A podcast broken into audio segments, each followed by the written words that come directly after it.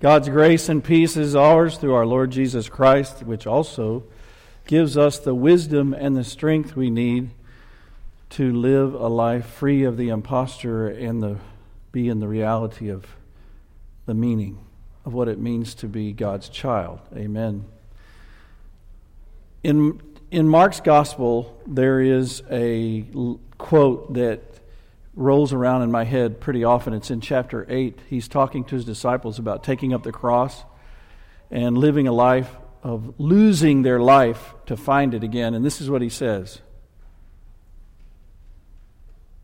What does it profit a person if they gain the entire world and yet lose their own soul? With that one phrase, Jesus tells us the meaning of life to save your soul. All other things you're trying to get,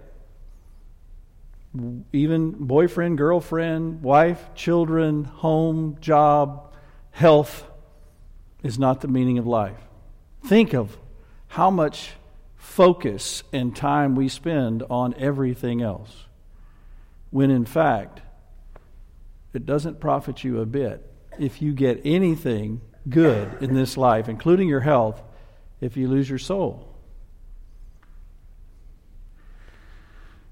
That problem of thinking it's all about looking at the tree to see if the fruit is good to eat, like Adam and Eve of this life instead of being concerned about your soul being connected to God and safe in His truth and love. That problem is the problem that Jesus continually hounded at in the very short three year ministry that He had teaching. So, I quoted from Mark, but today we have a parable found only in the Gospel of Luke, where Jesus tells the story of a rich man and what? Lazarus, right? It's the only parable that Jesus taught where he named one of the people. And the name Lazarus means one whom God helps. If you study the parables and you, you see Jesus teaching them, you can look at the context of the parable and you can find out so much more about why he told it, and that will help you know the meaning. I went out and found these pictures of Jesus. They talk about the meaning of life. The common denominator in every picture, there are two common denominators. The first one is that Jesus is in every picture. There is no getting your soul saved or safe without that man. We know that. He is our Savior. And the grace of God came through him as he lived the perfect life and died an innocent death in our place so that we would be forgiven and saved. And we have learned the mercy of God, and we know as guilty sinners that without Him we are not saved. And the meaning of life is that man. When you look at that man, who is the meaning of our life and our salvation, what do you see him doing in all those pictures? He's loving people. He's raising a little girl from the dead. He's healing a blind man. He's feeding the hungry, and he's telling the children how much he loves them, even though their parents and the disciples kept trying to pull them away. He loves people. How can you tell, according to Jesus and the parable of the rich man and Lazarus, and according to this picture, if one of us is saved? You can't read my heart. I can recite to you all the truths of salvation myself. You can't tell if I'm saved.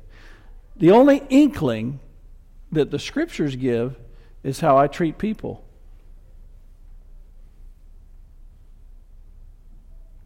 Do you remember when Jesus asked Peter after he rose from the dead and Peter had denied him and he's reinstating him and he says, Peter, do you what? Do you love me? If your soul is saved, truly you are back with God and you understand everything I've said so far about the mercy of God for you, you guilty sinner. You love God. But the only way I can tell if you love God is if you love what He loves. Because when you really love someone, you love them and love what they love. So what did Peter Jesus say to Peter? He said, "If you love me, feed my sheep, take care of my sheep, feed my lambs, love people." Remember Peter had just gone fishing, which was his temptation to be his profit the whole world. It's what he loved to do more than anything else in the world. And he says, "Peter, if you love me, I want to see you love people like I love people." Now, the context of the parable of the rich man and Lazarus.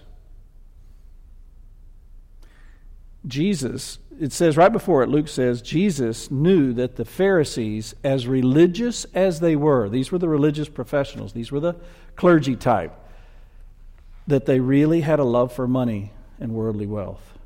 That's what occupied their thoughts, even more than the religion they talked about so much as Jews.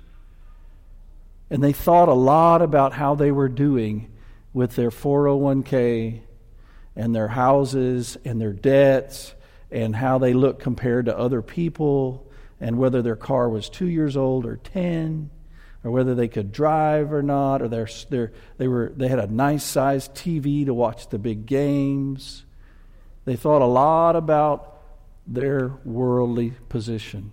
And he knew that many of them, because of that, as religious as they were, when you started talking about their real poverty, even though they had things, and they were the upper middle class, when you talked about their real poverty, they would harden their hearts. I'm not. I'm. I'm blessed by God. I'm important in His church. I believe all the teachings of Moses. I'm fine. But actually, they loved the world and not God. So, Jesus, the masterful teacher, did this so often. He did it with two sons, and just, just a few verses earlier, you see it in Luke 15, the prodigal son and the good son, which both of them were really prodigal. He used two people, and he makes a contrast by telling a story, totally fictitious story, but so real life that it drives a point home. And when you listen to the parable, it gets behind your defenses like, I don't really need this, or you are really a crazy itinerant preacher that we're judged, we're, we're looking, you know, watching over you anyway. And it makes you, you can't forget the story. I bet any of you could tell this story and get it almost exactly right because you've heard it at least once. And that's all it takes with the rich man and Lazarus. Two people. Almost as if there's no other people in the, on the planet, the story focuses you in on two people and they're very well contrasted. And what happens when you today, because you're not a Pharisee, I'm not a Pharisee, we're here in 21st century American Christians trying to grow in faith. That's why we came to church today. When we read this parable, what Jesus wants to do with it is to save your soul and keep it safe in true relationship with God. So as you listen to it and I teach it, you let God just talk to you. Don't worry about anybody else, even the Pharisees. But listen to the first paragraph. Jesus is talking to you. There was a rich man who was dressed in purple and fine linen and lived in luxury every day. At his gate was laid a beggar named Lazarus, covered with sores. And longing to eat what fell from the rich man's table, even the dogs came and licked his sores. Could there be a greater contrast? A rich man has his own fence with a push pad out front so nobody can come in way out by the street, right? Because without getting the gate open, it's a gated community of one big house, right?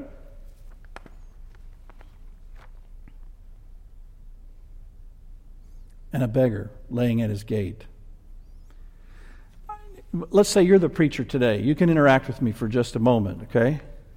What do you what would you say would be I use a gated community. What would you say would be our if Jesus were telling the parable today, how, what he would say today about the rich man?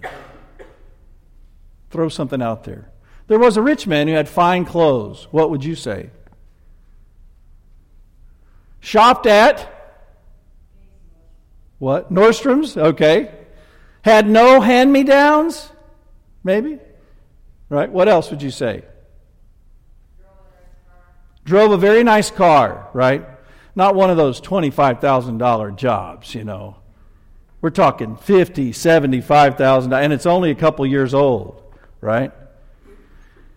He updated. He'd look at people's bathrooms and say, they look pretty dated. He updated that often. He was kept it up, right? His yard was manicured, and if he couldn't get to it, he'd just hire somebody to do it, right? His kids had all of the latest video games. Whatever, right? You, I'm trying to get you to talk, but I can keep talking, right? What would Jesus say about the poor guy today? Who would that be if he were telling the story? Homeless, right? That's a, a word that covers so much for us. What? Lived in a project, a government project. Maybe a cardboard was he was familiar with, right? Holding it up. Or sleeping in a box, cardboard box. Tattered clothes right? Had a wrap, had a rap sheet. No food. Didn't know where he's going to get the next meal. Had to ask for it, right? Didn't have anything in the bank. Maybe didn't even have a bank account. PTSD. Has PTSD. Just from living on the street, you could get that, right? But for whatever, right? There was a, a man that was very comfortable and a man that was very uncomfortable, and he, he wished he could just go around and dig in the trash of the rich man and eat what fell from his table. And what he had instead of his clothing was talked about was he had only his only friends really were not friends at all. They were dogs exploiting his sores, licking him. Couldn't get a bigger contrast, could you? That's amazing. And your mind is like saying, oh, now, there are people that will read this and say, yeah, I relate more to the poor man and those bad rich people. Right? But actually, just follow Jesus and what he's saying very carefully and let him talk to your heart. We would imagine that God is blessing this rich man. Because, I'll tell you that, because we imagine God is blessing us when we get economic breakthroughs raises, bills paid off, right? Feeling pretty good about where we are. God is good. So infrequently do I think myself or hear any of you say when everything's going south financially is this is a sign that God is good, that God is blessing me. So we have the same kind of tendency to believe God is saying to the rich man, You're one of the, remember Jesus telling the parable to the religiously good people, You're one of the good people. And there's got to be a reason, oh, Lazarus is laying at the gate, and it's got to be entirely his own fault. And our imagination would say, God is, God is not blessing him, and we don't know the reason why, but he is not blessing that man, Lazarus. But what's his name mean?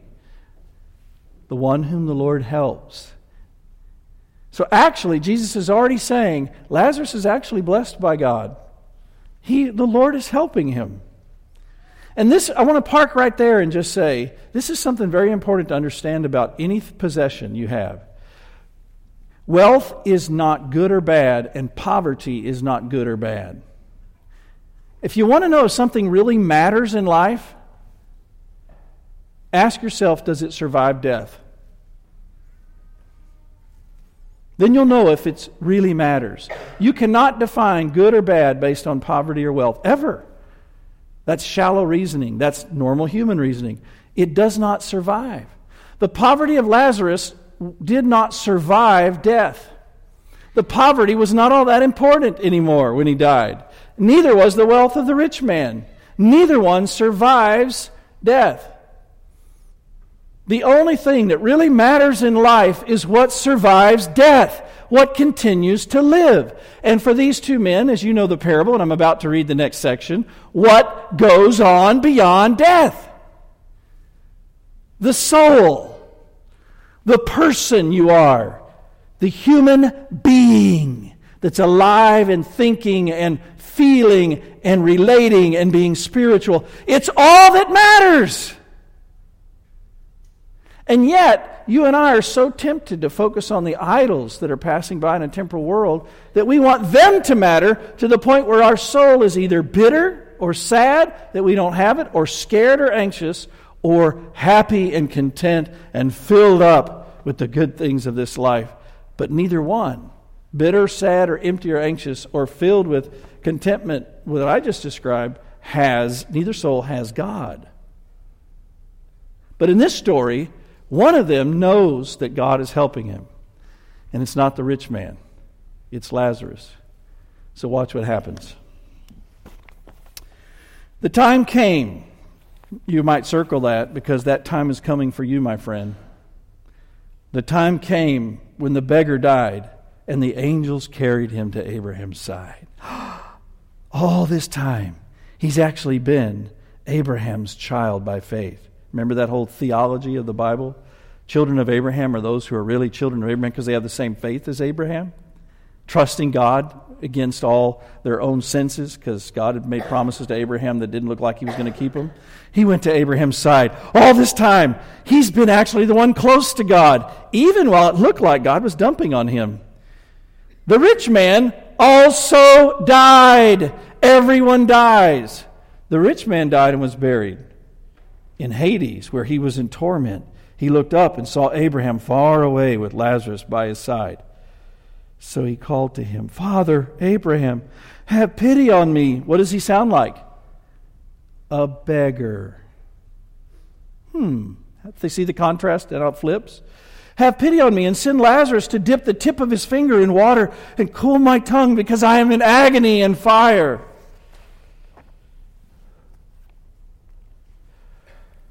You see the, the important truths here about life?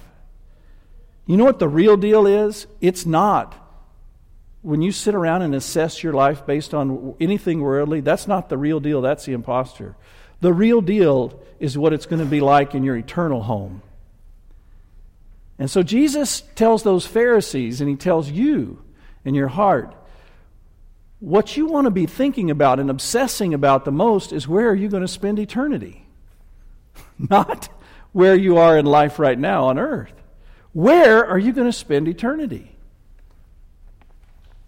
And so when you see these guys at their final destination and you hear how bad it is, you say, I don't want to go there. I don't want to be in Hades so suffering that I'd want someone to just touch their finger in water to touch my tongue. Like that would make a big difference in my existence. Go on, verse 25. Abraham replied, Son, I got to stop there. Jesus doesn't waste any words. Why did Jesus have Abraham say, to this rich man who was a in the story was a rich Jew. Why did he have him say to him in hell, son? He didn't call him by name. Remember, the, the rich man has no name. His identity was found in his wealth. If you find your identity in wealth, you'll have no name with God as well.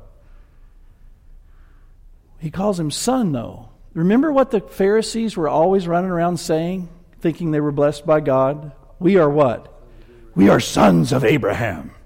And Jesus said, Don't think that being sons of Abraham by blood means anything at all. God can make these stones be sons of Abraham, remember? Right? So there are going to be sons of Abraham, and you use that metaphorically, in hell. Because you can't go by what's on the outside, it's what's in the heart. He says, My son, not my son, just son. Remember? You've already forgotten. Remember in your lifetime you received your good things while Lazarus received bad things, but now he is comforted here and you are in, in agony. And besides all this, between us and you a great chasm has been set in place, so that those who want to go from here to you cannot, nor can anyone cross over from there to us. Just some smaller things that are very big in life for us to understand are being taught here in parabolic form. Parables really have only one or maybe two main points, but here we can see Jesus also laying the groundwork for an understanding about eternity so that the, your soul will be worried about where you spend eternity. What do you catch about eternity by what I just read to you this just this last minute? Okay? There's no in between. So there's no purgatory, there's no limbo. What else? It's permanent. There's no changing it. So when's the time to figure this out? Before you die, right? In this lifetime, right now, because you don't know if you're going to live tomorrow, right? The urgency that he's giving. Now remember, this is Jesus who's going to die in a few weeks. He knows when each of the Pharisees are going to die, and it's not that long, relatively speaking, right? Is it that long bef- between now and when you die? No, it's not. And it could be sooner than you think. So the urgency is raised when he says, you can't, he can't even come and relieve your suffering. And you can't leave there, and he can't leave there. And remember, in your short lifetime, you had all those comforts, and you thought that was the meaning of life and Lazarus didn't have any comforts, and you thought that was the meaning of life. Actually, the meaning of life all along has been being a true child of Abraham by faith, being the one that knows in their heart, I'm the one whom the Lord helps. I am the one whom the Lord helps with mercy and forgiveness and grace. I am tied to God through mercy. And you would not be bitter. And Lazarus never says was bitter because he was poor. It just says he longed for relief, right? There's a difference. Lazarus had faith. And he says, Remember, this is, this is what reality really is. The real issue is eternity. Do you see what I'm trying to do for you as I show you the parable? I know you're here in church today because you want this. You got up early to come at 8 a.m. you want this in your life. But I know that when you leave here, and you one or two or five of you sits down to watch a football game, some financial company that wants to get your business for arranging your finances is going to make you worry about whether you have enough and they'll help you have enough for the few years between ending your working career and dying that they think and you think because you look at the averages and the stat tables that you've got to get all anxious and worried about and they're going to get you all into your feeling of worth and value based upon your money. And I know that's going to happen to some of you because it happens to me. And I preach this stuff, right? And I know that you look down the road with people's cars and how they're doing in retirement. Some of you are retired here, and you think, oh, my life is really a disappointment. Or, oh, my life is really, I did it. And neither one is real because none of that matters. It doesn't last. It's so temporary, right? And for us who live in this time and space, and this is all we really know um, experientially, spirituality, the Savior has to raise this up and raise the bottom on us so we'll listen again and get our hearts right with God by listening to Him and what He's saying. And that's what Jesus is doing to us. Now, for a moment, this is where it gets a little bit even trickier. The rich man sounds like he's starting to be converted in hell. Now, he's converted to the reality that hell is real and heaven is real and that he ain't there in heaven and that this is permanent. He's got that. But now it sounds like he's even starting to be a little bit what? Loving? So he gets off his, his own subject, and this is what he says I beg you, Father, send Lazarus to my family. For I have five brothers. Let him warn them so that they will not come to this place of torment. Abraham replied, They have Moses and the prophets. Let them listen to them. Who knows what he means by they have Moses and the prophets? What does he mean? The Old Testament. That's the way that Jews talked about the Old Testament. It was their only written Bible at the time because the New Testament's being written, right? So they have the Bible. They have the writings that they didn't use the word Bible until way, way, way late in our English language, actually. So they have the Word of God. Remember, he said, Send Lazarus from the dead to talk to them. They have the Word of God. Abraham replied, They have Moses and the prophets. Let them listen. Verse 30. No, Father. Now, this is interesting. You have now figured out you were the biggest fool on earth by not uh, knowing what reality was, and you actually are going to teach Abraham something while you're in hell. No, Father Abraham. If someone from the dead goes to them, they will what?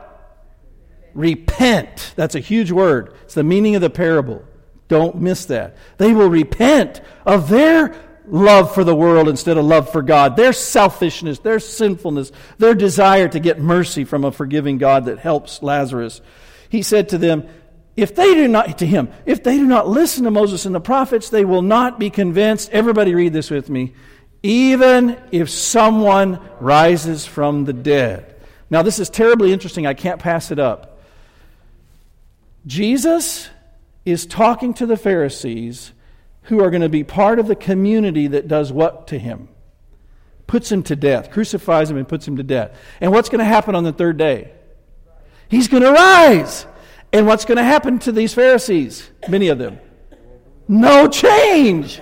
Even if Jesus rises from the dead, they won't be convinced. Why does Jesus tell them is the reason they don't believe they won't they won't repent? Because they won't what? They won't listen to the word of God in their hearts.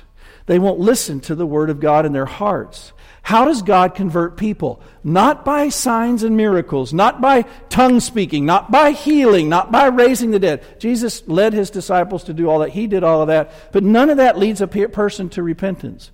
What leads a person to repentance is the confrontation with your soul that you are a sinner who's woefully accountable to God, and yet God, in His love and mercy, has decided to completely pay the whole payment for you because He loves people that much. You are the beggar, and he, you are the Lazarus whom He helps. The Lord helps Lazarus. And when you say, I am Lazarus, I am a beggar, I don't care what my bank account looks like, I am poor, I need God. And you say, My soul is the most important thing to me, not any of this, I just want God. He says, God's, you are repenting, and God is giving you Jesus. And when you look at Him, that's the second half of repentance. You trust that you're loved and forgiven.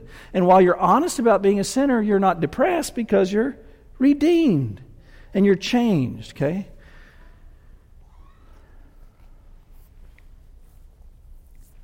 Who else was raised from the dead just a few weeks before Jesus? A man named Lazarus. Now, interestingly, that Lazarus was wealthy in their day. They could entertain lots of people in their home. But Lazarus was raised. And what does it say in John's gospel that they wanted to do with Lazarus after he was risen from the dead?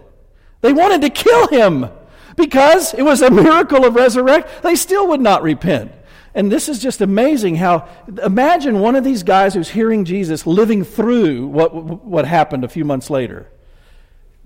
What, what love Jesus had for these men that he would set all this up to, to, to, to put that plow into the hard pan of their heart and try to break up the hardness of their heart so the gospel could be planted there to give them faith. He just loved them so much. Oh, wait a minute. They're gone. He loves you so much that he would say to you, I am telling you the meaning of life is me who came to save you, and not these things you, you get anxious about, mad about, or excited about in this planet, right? Listen to the word. That's all I'm doing up here saying words. Listen to the word. Okay, so how do we know? Remember how I started? How do we know that you are listening to the word. Not, not just loving your family. Jesus once said to the Pharisees, the pagans love their families. Right? He said at the same time, this Sermon on the Mount, he says, God rains water on the evil and the good. There were a lot, this water was wonderful to get this morning, but it rained on some pretty bad folks' lawn and ranches too, didn't it? God is that gracious and that good. What, when you, what did you see in that, that picture at the beginning? What mattered most to Jesus? People. What people? What people, Stacy? All people. You mean even the really bad ones? Yes. You mean the poor ones that got themselves there by being stupid and mean and selfish? Yes. He loves all people. And what's your biggest problem, even though you say you're right with God in your heart? Loving all people. Don't tell me you're not selective. I know you are because I know I am. And it's a huge struggle in our lives because part of you is converted, and the other part is, a, is your unbelieving nature, your selfish, sinful nature that is so unconverted.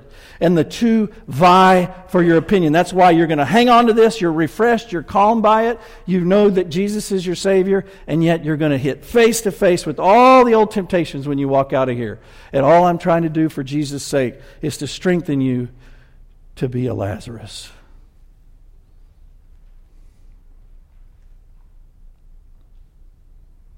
I would like for you to ask yourself this question, but it really has, it's a play on words, the word matter. What's the matter with your life? In other words, what's the big thing that matters the most to you? That's the first one. You ask yourself that question, and you can tell by what's been occupying your feelings the most. Is it that wonderful Savior or all your stuff? Right? Secondly, I want you to ask it the way you maybe thought at first. What is wrong? What's the matter with your life? You know how this Word of God is affecting you. Do something radical. Look at how you have been selective about loving people and do something radical with your life and love some people you've been refusing to love. Apologize unconditionally to someone you've been saying no if they will just, I'll know that they'll accept it beautifully and it'll be a great thing going on forward from there. I'll do it, but not if they won't, and I don't think they will. Therefore, I won't apologize. Stop that. Love people that you're not used to loving. Start something new for the people in your life or the, in your community that you know are needy that you've never helped before. Stop driving past them without seeing them. See Lazarus. And refuse to think any thought of what you think about other people without first getting to know them and ask them who they really are inside. You know you'll be surprised both directions, right? Because the meaning of life is that God has saved your soul. And as a saved soul filled with mercy, you love to be a merciful person to other people. You love doing that. And when you're doing that, you will feel more human and more settled and more in sync with what God's doing in your life than ever trying to figure out your bank account. Amen.